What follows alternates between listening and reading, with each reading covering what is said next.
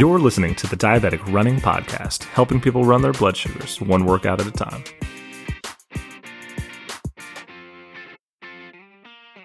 Hey, everybody, welcome to episode 12 of the Diabetic Running Podcast. I'm your host, as always, John Bodie. Today, I'm super excited to have John Roth on the show. Interestingly enough, John and I share pretty similar stories in the sense that we were both pilots and we essentially lost the ability to fly due to our type 1. I guess more so the ability is still there, but the entitlement isn't. Outside of being a pilot, though, John's a pretty avid biker and runner. And like me, was diagnosed late even a little bit later. He was actually diagnosed at 36, but about succeeding on MDI and how he's been really successful on the keto diet. And without further ado, here's my interview with John Roth.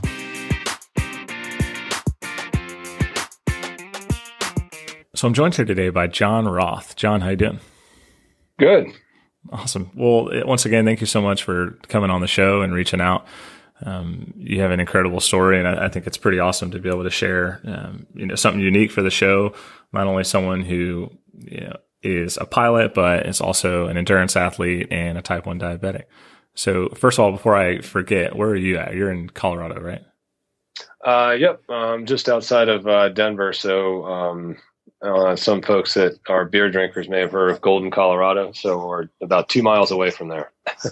Oh, so I'm so jealous because you have such access to trails and parks. Oh yeah, yeah. There's uh, a number of different trail systems that we can uh, ride and or run to just right out the front door. So it's uh, very fortunate in that manner. Awesome. So, uh, without further ado, if you want to go ahead and kind of tell us your diagnosis story, that's always one of the biggest questions I have for people is how they became not only an athlete but a type one diabetic athlete. Sure. Um, so um, I was basically diagnosed uh, three years ago. Um, so at the time, I'll date myself here. I was 36 years old. So, um, you know, fair, fairly, I guess, old for such a diagnosis. Uh, I guess that would kind of put me into the LADA um, category. Yeah. Um, but uh, yeah, it was uh, definitely uh, kind of a big shocker. Um, I don't think anybody is expecting this. Um, I'm sure yourself included. No, not at all. Were you flying at the time? Like, were you you were currently on flight status, right? Uh, yes, uh, yeah. So you know, background as far as career wise, um, you know, uh, along with um, a couple of other uh, degrees, um, I've just been pursuing a professional aviation career um, right out of high school, basically, and went to uh, Ohio State University um, as a result. And um, you know, flew there, uh, did some flight instruction while I was at university, and uh, then did air cargo and some government con- contracts uh, with that company uh, to build time. And then, um, you know, back in uh, 2005 I uh, got my first um, job with a uh, regional airline and uh, have been a uh, 121 airline pilot since up until three years ago. yeah. How long do you think you were flying with symptoms before like you'd had enough and had to go in or how did it, how'd you end up finding out? Sure. So, um, I was diagnosed, uh, mm, actually about this time.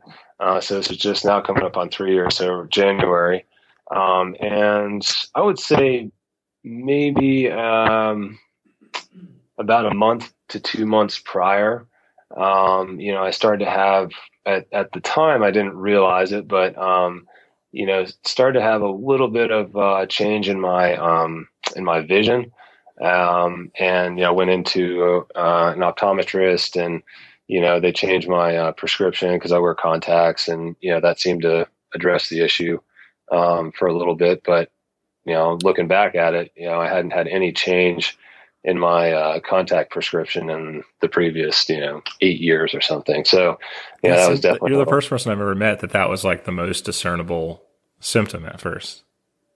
Yeah, you know, um, and it's one of those things where you know, looking back at it, that was definitely like the first real sign I think that that I started to notice, which, you know, I'm sure each you know story is is a little bit unique and it probably has you know a bit to do with your physiology too but plus you know i guess for someone like me you know i use my eyes every day for work you know and i need to be able to see things at a great distance and clearly and so maybe other folks that don't need to do that, they may not notice it right away. I don't Yeah. know. So Yeah, no, I completely But- understand that. That was one of my biggest concerns too. Is I'm, I was in a course at the time, and I was sitting in the back of the class, and I couldn't read the projector anymore, and I was like, God, this is not good, you know. But I was having a bunch of the other symptoms too. You know, I was going to the bathroom all day. I had lost like seventy pounds, and so I could I could point to those other things as more you know alarming than my Yeah. vision. Well, and that you know that came along as well, um, you know, because after the uh, vision stuff, um, you know, then I started to have you know more fatigue during workouts, and you know just um, not having normal energy levels, um, and then probably the maybe three weeks prior, um, uh, you know, I started to have the weight loss. You know, I, I currently and up until my diagnosis, you know, generally sit right around 160 to maybe as much as you know 175 when I'm you know doing a lot more weight training. Um, and at the time, you know, I I was uh, when I ended up going into the hospital, you know, I was all the way down to like 150 pounds, so which Yeah. was not a lot. You know, I don't have a frame that I can just take 20 pounds off of, and it's not Yeah, a big it's like- deal. You're already slim. After you got diagnosed, did you have to go back to your old prescription for your contacts? Well, yeah, the the really wild thing about that was that um, because of that, that's what causes the blurred vision is the inflammation in the capillaries in your retina and in your eye, um, and in the muscles surrounding your eye. And um, as a resultant, I guess it's fairly common when I started talking talking to my friend who is an optometrist that after you you know start taking insulin and start correcting your blood sugars, it's almost like those vessels have a reactionary uh, response where they constrict. And so, for about two or three weeks after I got out of the hospital, um, I didn't need glasses at all. Mm-hmm. So it was really bizarre. I had 20 20 vision for about three weeks, and then it gradually started going. diabetes cured your your vision. Yeah, yeah, for three weeks. But you know, it was nice while it lasted. You know, so it's- that's so interesting. I've never heard that before. yeah, it, it's really it was really bizarre. But um, you know, my my friend who's a very well known uh, ophthalmologist, um, he uh, um, uh, yeah, he said, no, that's that's not that's not uncommon. You know, he's and he explained the whole deal, the physiology behind it, which was uh, really interesting. And so you can't fly anymore. Right. So, um, obviously, um, you know, uh, yeah, it's kind of funny that the way I ended up in the hospital was, uh, you know, as you had described, and pretty much every other type one can can attest to, you know, that last uh, probably two three weeks before I ended up in the emergency room, you know, um, lots of fatigue, lots of drinking water, just you know, thirsty all the time, getting up, you know, four or five times or more during the night to pee and all that kind of stuff. Um, and then uh, I had uh, I was actually um, eating breakfast, you know, getting ready to kind of you know um, to head to work to it for another three day trip, and finally just you know was so fatigued. You know, my wife came home from work, and um, in the morning, at the time she was doing um, night shifts as a veterinarian, um, but uh, you know she kind of came in and kind of saw me, and I said, yeah, I think I need to you know, I think I need to call in sick. You know, I, I'm not, I don't feel like I'm fit to fly. And, you know, at that time she was, you know, kind of like, well, not only are you calling in sick, but we're also going to the emergency room because this is not right. so, um, and then I ended up in the emergency room. Um, and of course, you know, it's never a good thing when, you know, you tell them your symptoms, they take a finger stick and they kind of part the waters for you and they take you right back. Yeah. So- Did you see your finger stick reading?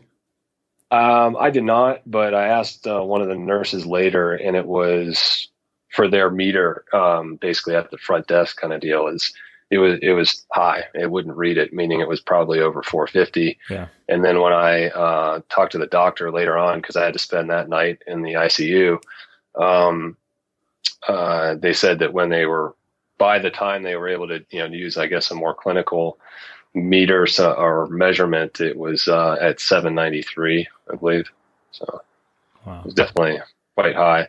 But um, yeah, so when I was uh, in the emergency room, kind of laying there, getting hooked up to everything, kind of pulled up the FAA website and you know looked because I knew it, that's right where my brain went was uh, this is not good for my medical status. Yeah.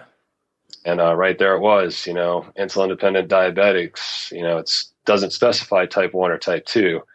Just if you require insulin, um, that is a disqualifying event for uh, first and second class medical. So you're such a pilot. Immediately looking up the regulation. Right.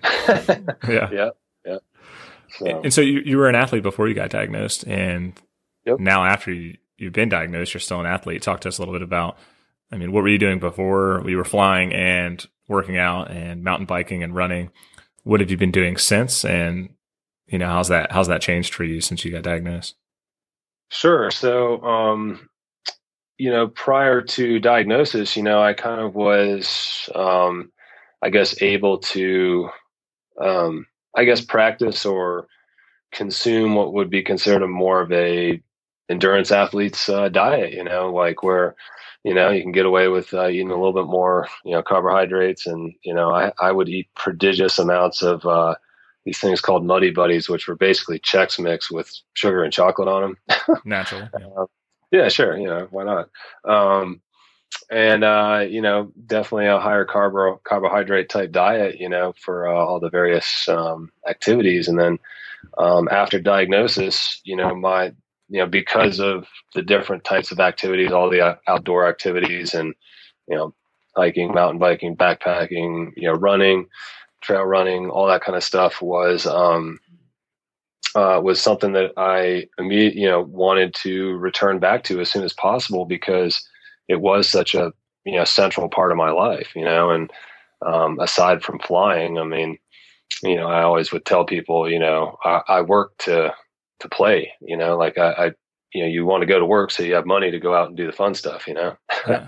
and how did your um, relationship with it change afterwards though um, yeah. So after diagnosis, you know, you just I started to put a lot of um, and kind of implement some of the you know research and and some of the books and stuff that I had, looked at when I was in uh, or when I was at Ohio State um, and doing a minor in you know, um, physiology and sports nutrition, and started to kind of figure out okay, like what causes the dysregulation of uh, you know your blood sugars and you know what uh, does insulin do and what is the uh, hormonal effects in your body and kind of searching for you know how do i return back to aside from flying which was my profession but how do i return back to the activities that both myself and my wife you know and most of my friends all enjoy?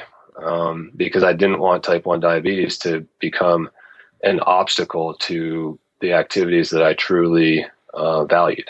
So um, you know how I dealt with it from there is you know you just gradually had to work uh, work my way back into activity. You know, I probably two weeks after I got out of the hospital, went back to the gym and started trying to test things out in a controlled environment. Um, you know, and uh, said, okay, you know, I can do some squats and I can walk on the treadmill and you know here's my blood sugar and this was before I had a CGM, so it was uh you know a little bit trickier because you had to do a lot more finger sticks, but um, How long did you go gra- without a CGM? Ooh, uh, probably six months, maybe. Yeah. Um, okay. Yeah. I went like so, two. oh yeah. Okay. Um, hopefully, you know, and, and, I was talking to my endocrinologist about this, and you know, for type ones, hopefully, you know, of course, we all know the um, hurdles of health insurance, but hopefully CGMs and now that that uh, Libre Freestyle has been approved in the U.S., those will become more standard of care um, because it is. I feel like that's absolutely crucial for um, you know control of the disease, and also if you're active, you know, I think it's indispensable. You know? Yeah. Interestingly enough, though, I've seen some. At least I've talked to a few diabetics now that could wear one but don't. Like they, yeah, they feel comfortable enough, and I'm, I'm kind of jealous of them that they feel so comfortable with their blood sugars that they know when and what and where they're at all the time without you know sure. having a CGM. And you know maybe some of that is true, and some of that you know I'm sure maybe they thought they were at something and they're at something different maybe, but you know maybe they are just perfect at it. But right, yeah, it's, it's um, interesting.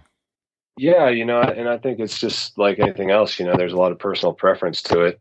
Um, you know, another big factor behind uh, you know why I'm a, why I'm personally a big proponent of uh, CGMs um, is just that it, it really gives you a better uh, a more clear idea of you know what's going on. And um and then of course going back to my career that's i feel like is going to be one of the big chips to play so to speak to hopefully get back to a flying status is to be able to show you know data that says hey here's what i you know here's my control it's in these ranges it's controlled you know here's my blood work to back it up you know, I've been able to maintain non-diabetic blood glucose values and A1C values for the last two and a half years. Yeah. Here it is. That's and incredible. so, yeah, I mean, and it's not. It, both of those, I think both yeah. of those together is what's incredible because you could show a really good A1C, but that doesn't necessarily give you the full picture. Sure. Um, the yeah. CGM is what it gives you because now the CGM can tell you how much of that time you were actually within range. Whereas an A1C, you could spend a lot of time high and a lot of time low, well, well out of Absolutely. ranges that you want to be in. But at least yep. with, you know, most CGMs, it'll give you, you know, a 90 day average within range. And you could see like, Hey, I was between 80 and 180 for 96% of the time. You know, yep. Here's how awesome I am or whatever it is. You know what I mean? Whatever the number is for you. Right. And so yeah, exactly. yeah that, that's why that's incredible. I, I, I wish you luck on that. We'll see if hopefully it doesn't fall on deaf ears for another two or three years. Yeah. Yeah. Well, we'll see. And luckily, I've got a lot of good people, you know, working with me, and and there's other people involved, you know, as well. Um, but you know, yeah, that's you know, again on the professional side of things. But um, you know, getting back to uh, you, you know, yeah, exercise training. and yeah, so what, on. What yeah, your, training. What's your training look like now? What are you What are you focusing on? Because I know you you trail run yeah. and you mountain bike. Which yep. one are you leaning towards now? And then how are you managing that with your diabetes? Yeah, so um, you know, I'd say mm, you know 80 75 80% you know mountain biking and you know with some road riding thrown in there for you know um, in between training or like you know before work when i don't have time to go hit a mountain bike trail i can you know go out on a 20 mile 30 mile you know road bike ride real quick um, and then you know running wise um, you know I, you know I don't do a tremendous amount of you know distance running per se. Like I'll you know do two, three, four, five miles sometimes. Um, you know, and then particularly on the shoulder seasons, like in the fall, and then maybe a little bit in the spring. You know, um, I'll do more running because it's a little bit more accessible, and you know the trails aren't opened up maybe from snow and that kind of stuff. Um, but uh, yeah, so I'll, you know I do majority of mountain biking um, and ride for a local shop team. Um, and ha- I was actually with that team before I got uh, diagnosed. And, um, you know, my wife and I do a number of different races. We probably focus more on the longer distance events. So generally stuff in, in excess of 30 miles. Um, she's done uh, up to the uh, uh, Leadville 100. I don't know if you've heard of that race, yeah, but um, um, I have not done anything of that uh, uh, nature.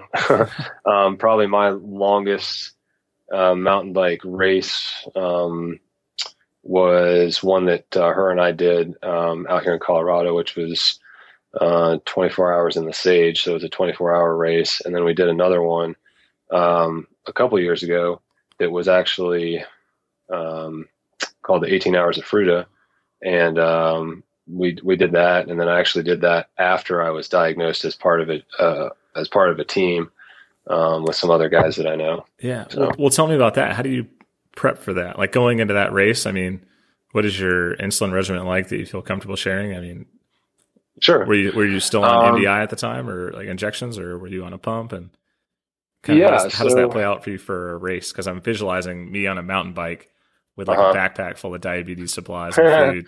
You know, yeah. I'm trying to figure out the logistics of racing that far and long while mm-hmm. trying to manage your glucose.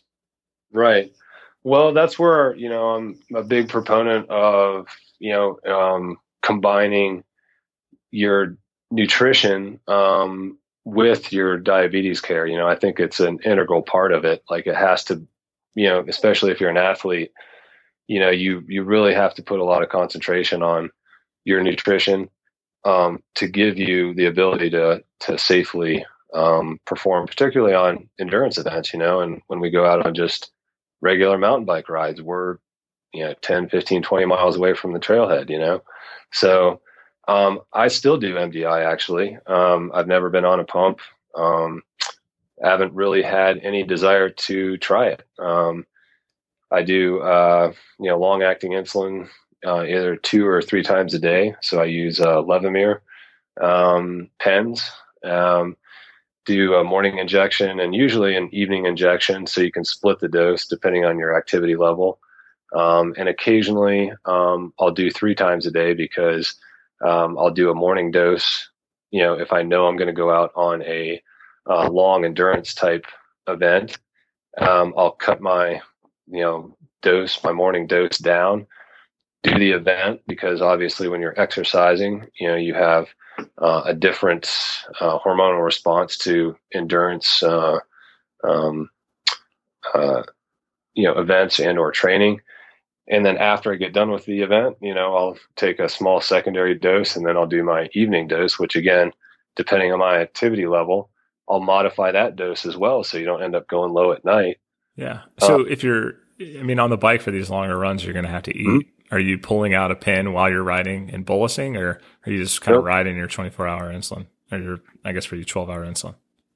Um, yeah, basically I'm just going off of my basal, uh, rate um, and then another tactic that I've um, started to use in the last year and a half is become uh, fat adapted. So, um, you know, I started to do a lot of research behind uh, low carbohydrate um, uh, nutrition and diet, and uh, have become, you know, adapted so that my, you know, my body and really anyone's body that that that gets that metabolic transition made can more efficiently access and use body fat for their main energy source as opposed to glucose mm-hmm. and or uh, store glycogen in your body, you know, so liver you, muscles. Do you classify as a keto, like a, on a ketogenic diet? Um, sort of, but um, you know, a full ketogenic diet is, you know, um, I guess technically or clinically classified as someone who's between you know 0.4 and up to you know maybe 4.2 millimoles of uh, ketones in their blood. Um, so I no, I, I, classify myself more in the low carb um, re- or, rage, or region. Yeah. I usually consume somewhere between 40 to maybe 80 grams of carbohydrates a day. Mm-hmm. Um, 80 and, and the upper limits is generally when I am doing, you know, long uh, and or, you know, bigger days of mountain biking, running, backpacking, whatever it might be because your body can tolerate or you know needs a little bit more um, carbohydrate. Yeah. But um, you know, kind of transitioning your metabolism so that ideally somewhere between 60 and maybe 75% of your energy requirements are coming from fat metaboliz- metabolization as opposed to mainly being uh, glycolytic or you know glu- uh, glucose dependent like you know myself included a lot of endurance athletes are because that's just has been the dogma for many, many years. And a lot of the new science and research is getting away from that. And a lot of yeah. um, really high end uh, triathletes, uh, ultra endurance runners, um, Chris Froome, you know, Tour de France winner, they all use low carbohydrate um, and fat adapted uh, type training and nutrition to uh, as kind of their you know their ace in the hole you know because it's just such a stable form of uh, fueling your your uh, uh, activities. Yeah, there's an ultra runner by the name of Zach Bitter who just won the yep. JFK 50 miler, and he's you know he's a big proponent of the fat adapted diet, and I've I've listened to multiple interviews of him just kind of talking about it, and it almost makes me kind of want to ask my endo, almost to see like what their opinion is of it. I, mm-hmm. And my question for you is: Have you asked like an endocrinologist or anything like that, like what their professional opinion is on a fat adapted diet, or like I want to say an extremely low carb, but it's not extremely low carb. It's just low carb. Right. Um, yes, I have. Um, I've talked with uh, with her pretty much every single appointment because, according to her, um, I basically am one of the best or most well controlled diabetics in her entire practice. Oh, just to, um, to your horn here. Well, you know, and it's just as kidding, an example yeah. to say, yeah, I mean, I know, and, and, that's where you know when you say that it does sound braggadocious, but yeah, now you're gonna get. I'm not gonna put your email in the show notes so you don't get any. I know, yeah, yeah, yeah, right. um, but it's more of a um, an example of you know what is possible. And it's not me per se that like i'm some sort of special human being. It's just because i've been able to put or put into practice a lot of the science that's already been done by many physicians and so on um, and it works. You know yeah. i mean that's that's all it is to it. Um, it does require um, kind of a change in paradigm a big one matter of fact. And i tell people uh, more often than not that if there is one blessing out of getting um, type 1 diabetes is that it's it's forced me to be much more um, proactive and introspective on nutrition and and fueling various activities. Which is that's hard to say that you're a better athlete now that you're diabetic. Almost. I mean i yeah. I, I, think that I, know, sometimes i think that and i've had no i don't know if anyone on my show said that but i know i've heard of different diabetics say that they're more in tune with their bodies now that they're diabetics. Sure. Yeah. I mean, I, I would definitely agree with that. Um, but um, yeah, getting back to my endo, you know, she, it's kind of funny that um, she kind of asks me, like, what are you doing now as far as, you know, here's your blood values, here's your A1C. I see it's at, you know, 5.1 and I see that you're, uh, you know, in your in range on your CGM, yeah. 96 to 98 percent of the time. What you should tell you her? You got to you got to tell her. Well, you're going to have to make an appointment. I've I've got an opening yeah. in three weeks. You can come to my yeah. office and I'll sit down and school you. Right, right. But um, yeah, she's like, and she's you know, and to her credit, she's very inquisitive because you know she she wants to know. Um, and I just tell her, you know, I, I practice, you know, uh, low carb, lower carbohydrate uh, you know, high fat diet. Um, you know, stay away from you know, you know, sugars and grains, and uh, you know, um, high glycemic carbohydrates, all that kind of stuff. And uh, you know, it it works for me. And you know, um, you know, with MDI, you know, of course, I do the Levemir. I mentioned that for my base or basal, and then uh, for bolus, I use a combination of um, Humalog, which you know um, I actually dilute using uh, uh, saline because my insulin sensitivity is at a point where if I take one unit of uh, Humalog, it'll it'll drop my blood sugar almost 80 points. So that's not you know that's that's way too aggressive. So I dilute yeah. that. I guess that's, more, that's one of the benefits of being on the pump is that you can kind of micro sure. bolus. Yeah, absolutely. So some of the the techniques that are the things that I do is because I don't use a pump. You know, you're absolutely right. Yeah, if yeah. you're on a pump, you can do like 0.5 or you know 0.25 of a unit, or mm-hmm. probably even smaller than that. I'd imagine. Yeah, I don't know about everyone's, but yeah, mine don't let me do 0.1 of a unit. Oh wow. Okay. Yeah. So yeah, those micro bolus um, you know, adjustments are a huge advantage, I'm sure, for a pump. Um, and then um, you know the other insulin that I use is uh, Novolin R, which is a regular insulin. So it's a less aggressive curve, and that much uh, more closely follows the um, uh, insulin requirements or the, the curve, if you want to think of it that way, of uh, you know a higher fat uh, diet and uh, um, you know low carb, lower carbohydrate diet, and so it's a more you know um, a, a, hill instead of a mountain, I guess, is what you're trying to follow. Yeah. So, you know that that regular insulin has a longer action time, so generally around you know peaks at two hours and lasts around four or five hours, which more accurately follows a higher fat uh, type meal or or snack or whatever it might be. Is that something you had to look into yourself, or did someone bring you that as a solution? Um, I came across those various techniques, particularly, well, really all three of those for MDI through a uh, doctor called Richard Bernstein. I don't know if you heard of him. No. Um, he is a, uh, I believe he's 83 now. Um, so, and is a type one and has been since he was uh, a young child. So, I mean, wow. it's kind of one of those deals where I'm the type of person that, um, someone like that, whatever they're doing must work, you know, um, because he's 83 years old and has basically no diabetic complications. Um, so I, you know, came across his book through um, one of the Facebook groups and um, called Type One Grit, and um, uh, read his book, and he has a lot of those techniques on, and and he also advocates a, you know, higher fat, moderate protein, low carbohydrate diet as well, and that's what he practices, and and so I started to st- implement those techniques, and had to do a little, you know, there's definitely a learning curve because you know he doesn't uh, um, do any types of significant endurance sports, but um, that was the the first introduction to those techniques that I found. Um, and then there's another really good book by uh, um, Dr. Uh, Kenneth Runyan, who was diagnosed fairly late, I think in his 30s, and he's a triathlete um, and is and is is an MD and wrote a uh, a book called K- The Ketogenic Diet for Type One Diabetes. Ooh, and I've seen that book on Amazon. Yeah, it's, it's a good one. A, uh, a featured guest of the podcast. Yeah, he's a great guy. I haven't talked to him specifically, but I've heard him on numerous uh, podcasts and um, on YouTube. Yeah, and um, you know he, uh, yeah, he's got a lot of good information for sure. So to get back to your ride, if mm-hmm. so, you're in the middle of a ride, it's time to mm-hmm. fuel. What are you eating? Um, honestly, um, anything short of about three hours, I don't need to eat.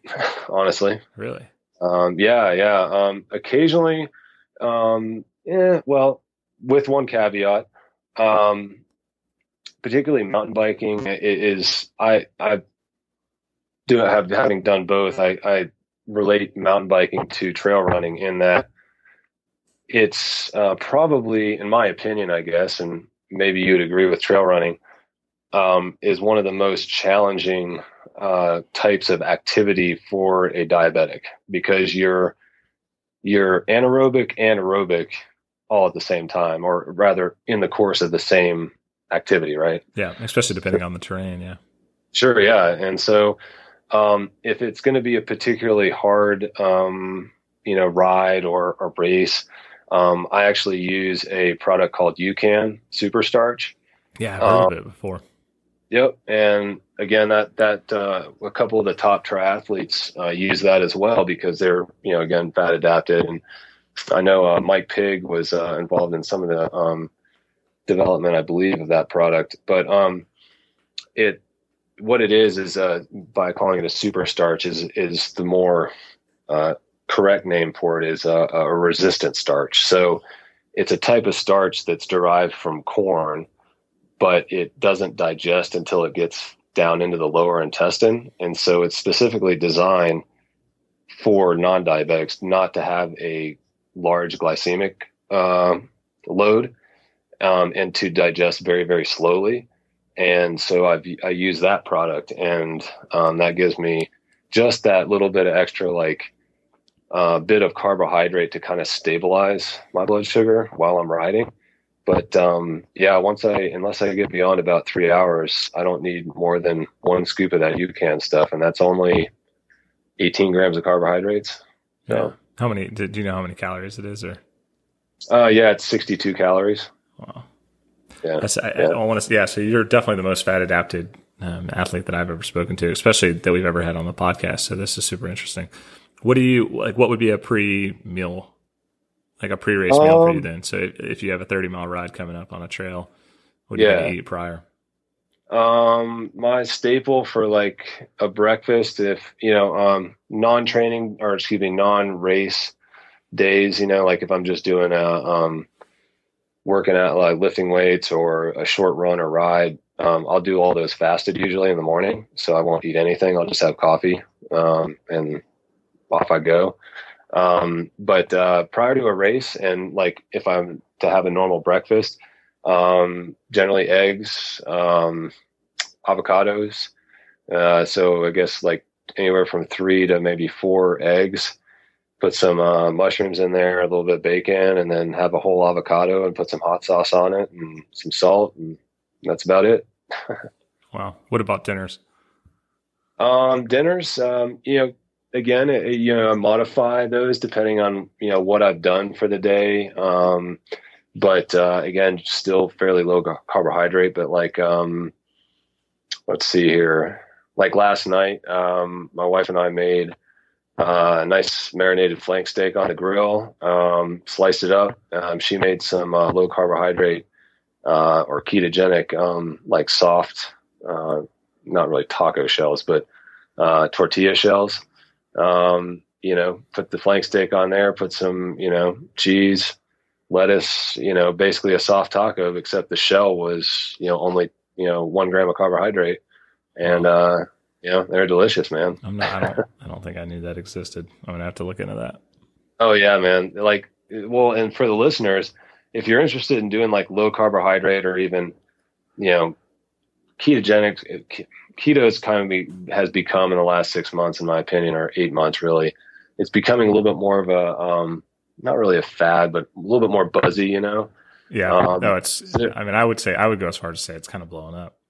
Yeah, it is blowing up. And, and in my opinion, the reason why it's blowing up is because there is so much science behind it and it's it's profoundly effective for treating a lot of uh, non-communicable diseases and so on, which is another tangent we can go into later. But um, you, um, yeah, you can go on Google or anywhere and just put in keto taco shell, and you'll get 50 recipes or uh, low carbohydrate, low carb uh, lasagna, and you'll get 10 recipes. You know, so yeah, there's you know now yes, and generally it does require you to cook, but you know, I think that's a small price to pay because your your health benefits and your performance benefits as an athlete are going to, you know, are going to pay dividends. Yeah, and I'll I'll put the disclaimer out there that I I don't never I never necessarily encourage people to like change anything about their insulin or a diet without asking sure, their doctor. Yeah. But I mean, I mean, we can comfortably say that, like you've said, there is a lot of research that shows that a fat adapted or a ketogenic diet is you know, relatively productive for a diabetic or even a regular human, um, especially in sure. terms of being able to like turn over energy in the middle of an effort. I know they, there's a lot of examples of athletes that tend to bonk, you know, in the middle of races and they just don't know why. Yep. And it's because, yep. you know, yeah, yeah their liver's yeah, done. Yeah, you've essentially yeah, hit that, yeah, that glycemic wall. Yep. Can you get on the other side of it? Yeah, sometimes, but I've, you know, I know like the Zach Bitters of the world would point to, you know, their high carb diets and to say like, Hey, your stomach just can't handle that many carbs in the middle of an effort. You know, you'd be better off fat adapting and then having that consistent burn of energy throughout your effort and maybe a little bit right. better results. But, you know, having said that, there's still plenty of athletes that eat high carb and blow everyone out of the water sometimes. You know what I mean? So it's, Oh yeah. Yeah. And you know, definitely I think ask your doctor before you go changing anything, but after you ask your doctor, you're still probably going to do whatever you want. So best of luck. Right. yeah.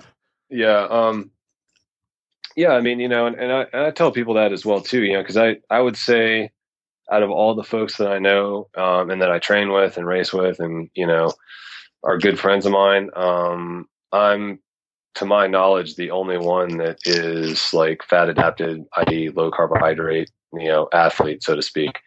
Um, you know, and honestly, take type 1 diabetes out of the equation and you know i didn't have to go and go looking for this information you know who knows maybe i'd still be right there with them you know but yeah. um, now that i've acquired this information you know anyone who uh, is interested in listening or you know has questions you know um, because it's worked so well for me like i'm more than happy to answer questions. I'm certainly not going to sit there and beat people over the head with it and say oh this is the only way. If you don't do this you're you know you're ridiculous and you're hurting yourself. I mean if you're if whatever you're doing is working well for you you know and you don't have any desire to change it you know great you know but um, if what you're doing is either frustrating or not working well for you this is another option that's out there that I can attest that I've found that for me, you know, there's that disclaimer. For me, it works well. Yeah, I do that a lot, Tori. Um, I think it's the cliche saying is like if something is like the definition of insanity is doing something over and over again and expecting the results to be different. Sure, and you know that's sort of why I stole uh, that from a movie, a movie, but oh yeah, yeah, and you know that's sort of why like um, I've kind of wanted to be one of the folks on these uh, podcasts because you know you go on social media you know getting back to type one and you see all these folks that are posting you know these you know graphs from their cgms or you know um, just generally describing some you know really um, you know traumatic um, excursion in their blood sugars, you know, and asking for help, or you know, they're like, I don't understand why this is happening, you know, and um, you know that they're getting frustrated and fatigued with the disease and so on. And you know, I just thought by maybe telling part of my story that maybe someone will hear it and say, "Oh, wow, I never even knew that was available. I, I never even knew about that. Let me go check that out." And maybe it will help them, you know? Absolutely.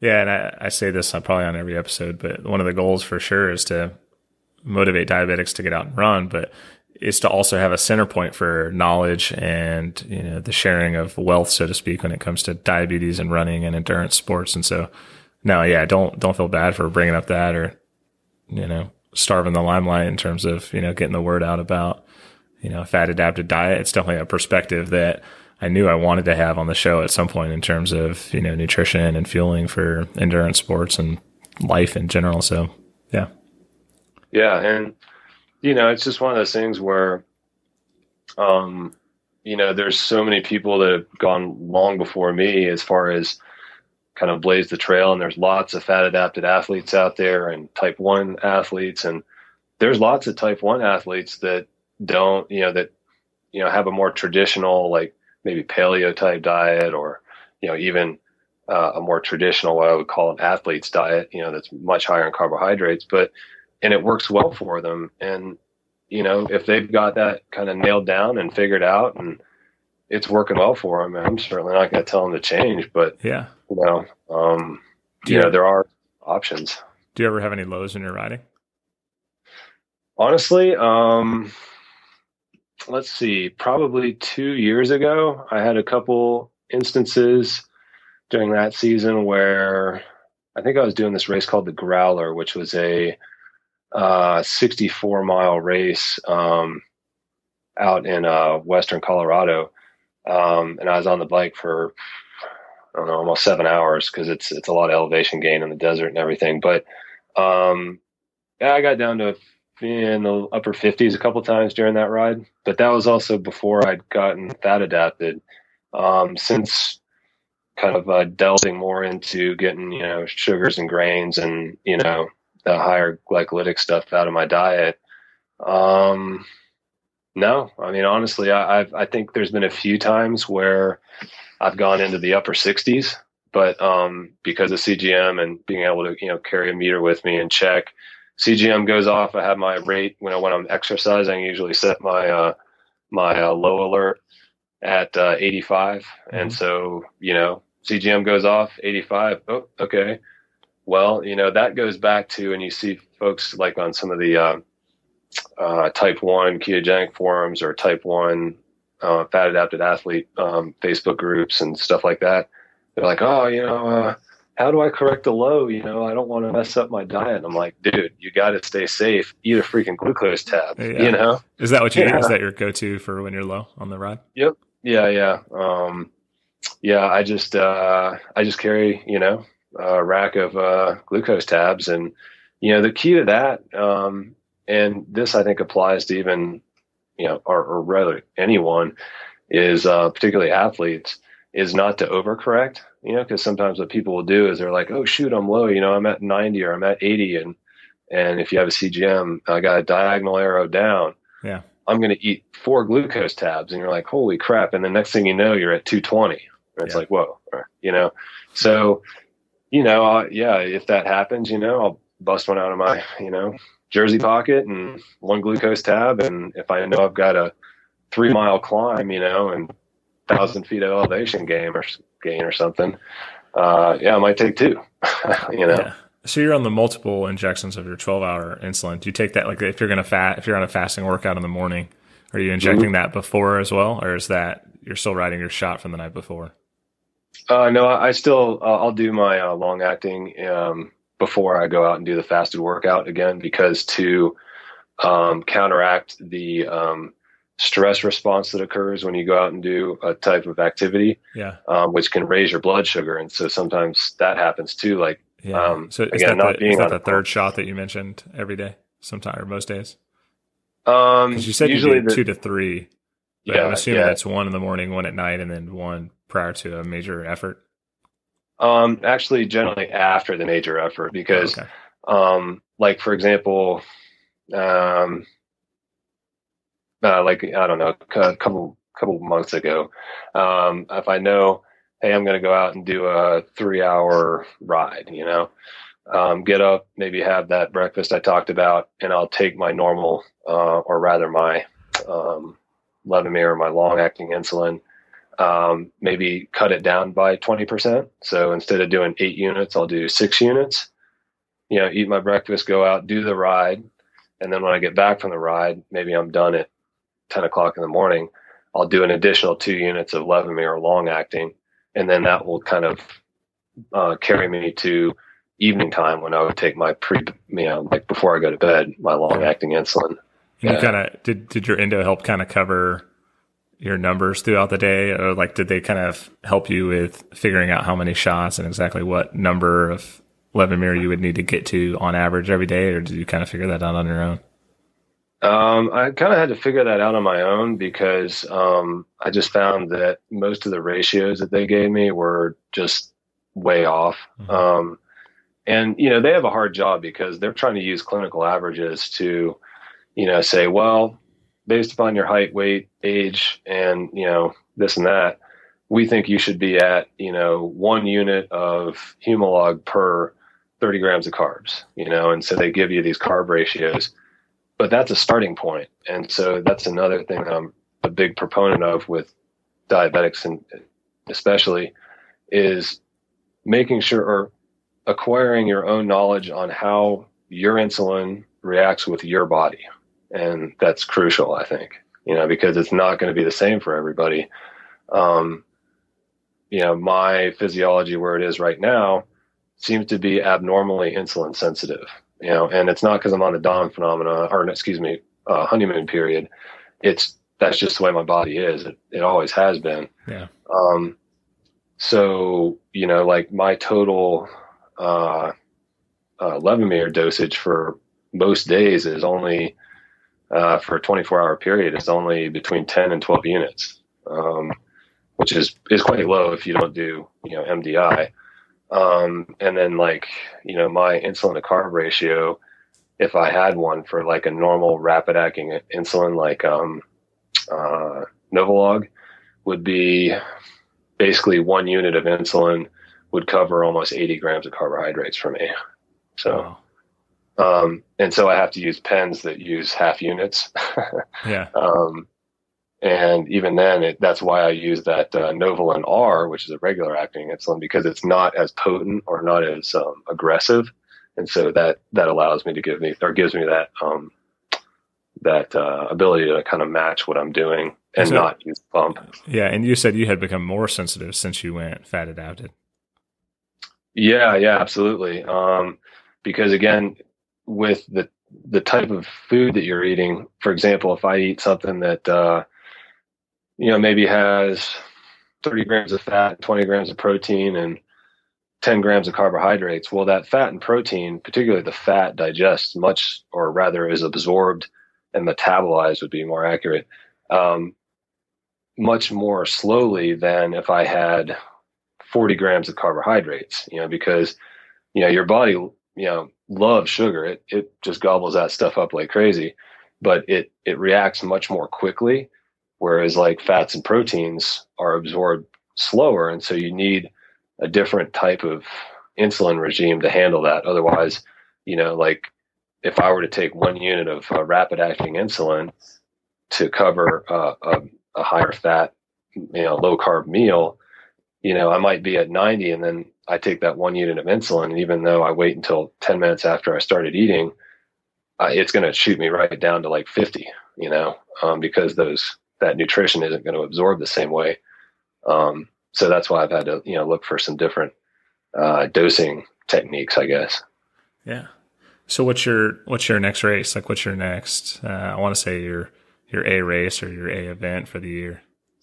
Yeah. So um, my wife and I are still trying to you know, figure that out. Um, we're kind of looking at um, that race that I mentioned uh, before that, that is called the Growler. That's uh, in May. Um, that's probably going to be one of our first ones. Yeah, uh, you better get to uh, signing up. What's that? I said you, you got to get to signing up. I know, man. Yeah, that's the thing. Uh, uh, I don't know if it's like that down by you. I actually grew up in uh, in, in Tennessee, so I'm originally from the South. But um, yeah, I'm from Nashville. So.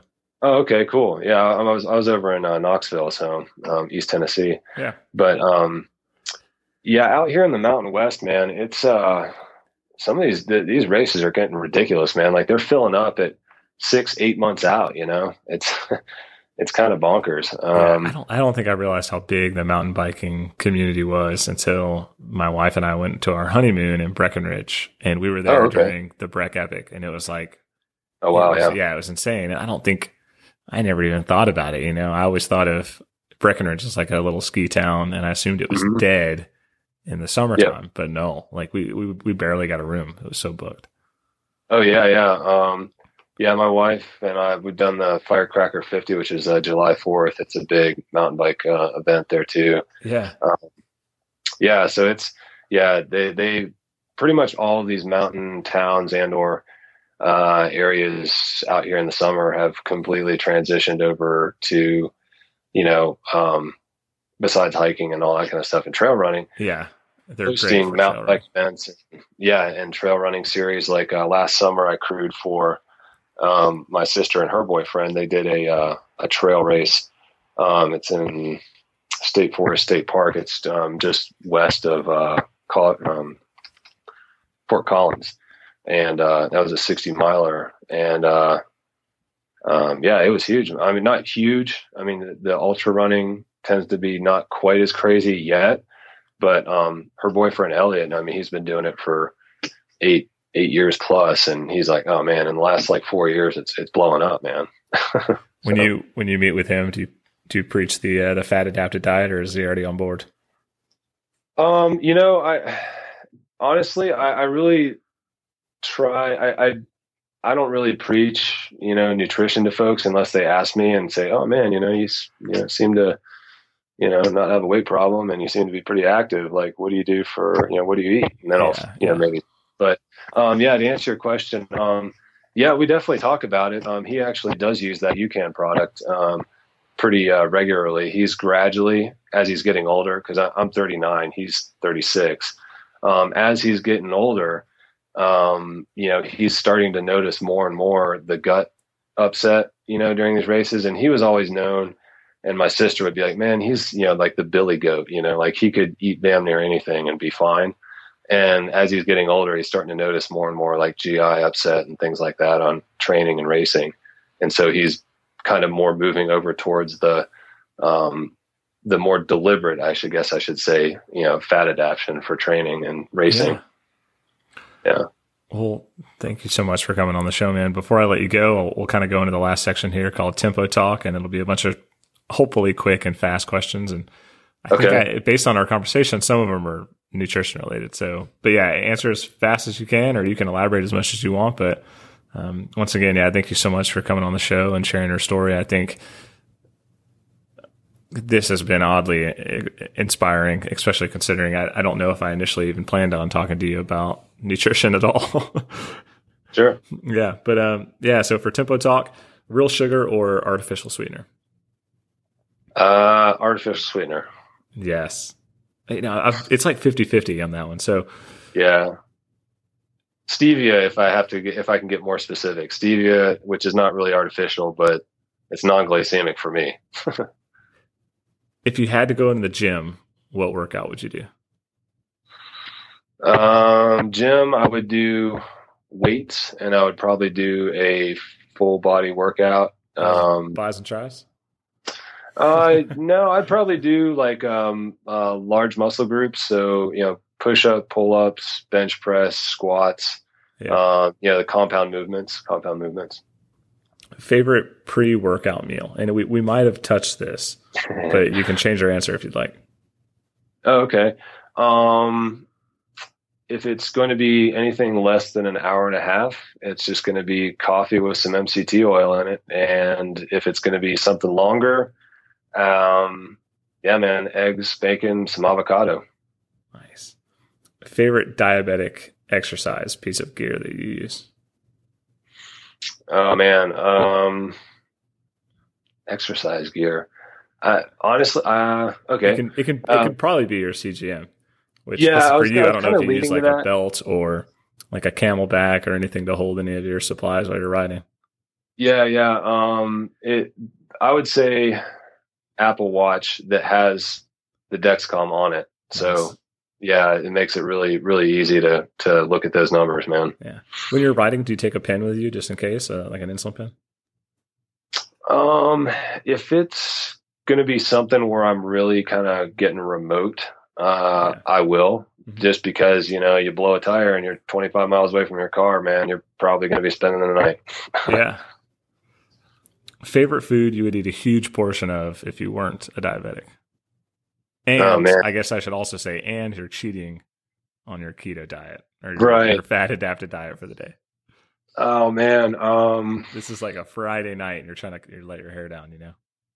Yeah, man. Um, so I spent a lot of summers up in Maine, so I'd probably it would be a dead tie between a big piece of uh, um, wild Maine blueberry pie or a um, this uh, these apple fritters at this place up in the mountain called the Ten Star Cells. That sounds incredible. I've Yeah, it is. I've noticed that most people, obviously, naturally, as diabetics, we tend to eat something or want to eat something that's sweet. So that's always Yeah, you ask. know, I, I think it, like you said, you know, non-diabetic, you know, definitely doing a cheat, very, you know, not really a cheat, but a very occasional thing. Yeah, I'd go there, but I don't really have too much of a sweet tooth anymore. Like, I think once you get it out of your system, you, you at least I found that I've kind of lost that like craving. But anyway, Something you wish everyone knew about diabetes. oh man, um, hmm. I guess on the type one side of the house, that it really can happen to anyone, and that it's nothing that they did to cause it. And maybe towards the type two side of things is that, um, again, it's not necessarily their fault, but, um, you know, just to know that a diabetic can and uh, can really do anything and everything that a non diabetic can do, provided they know how to control the disease safely. Yeah, I'm glad you mentioned type 2 diabetics because I think by nature of the show, with most of the guests and me being a type 1 diabetic, sometimes I think I leave the, the type 2s out. But I've, I've been reached, you know, by multiple type 2 diabetics who say that they enjoy the show and they're learning a lot and they're motivated. And yeah, to be inclusive for them is awesome as well. Cause yeah, like you said, for a lot of them, you know, it's, you know, a lot of like genetic predispositions to type 2 diabetes and stuff like that. And a lot Sure. of them, a lot of them are on insulin as well. So they, they learn just as, you know, much as we have about insulin sensitivity and how to use insulin and maximize it for performance. So yeah, they, that's awesome. Remembering they include the type twos. Mhm. Advice for someone that is a diabetic and wants to get into endurance sports or has been an athlete for a while and just got diagnosed kind of like we did a little late. Right.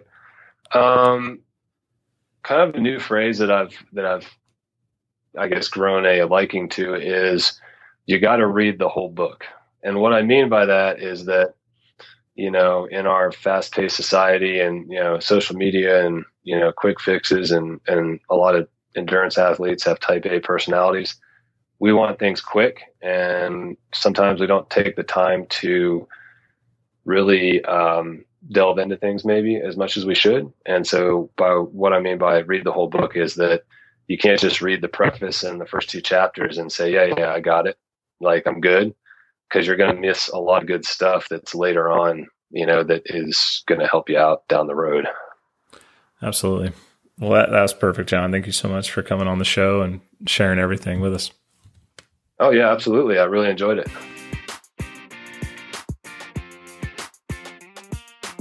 Hey guys, that wraps up today's interview.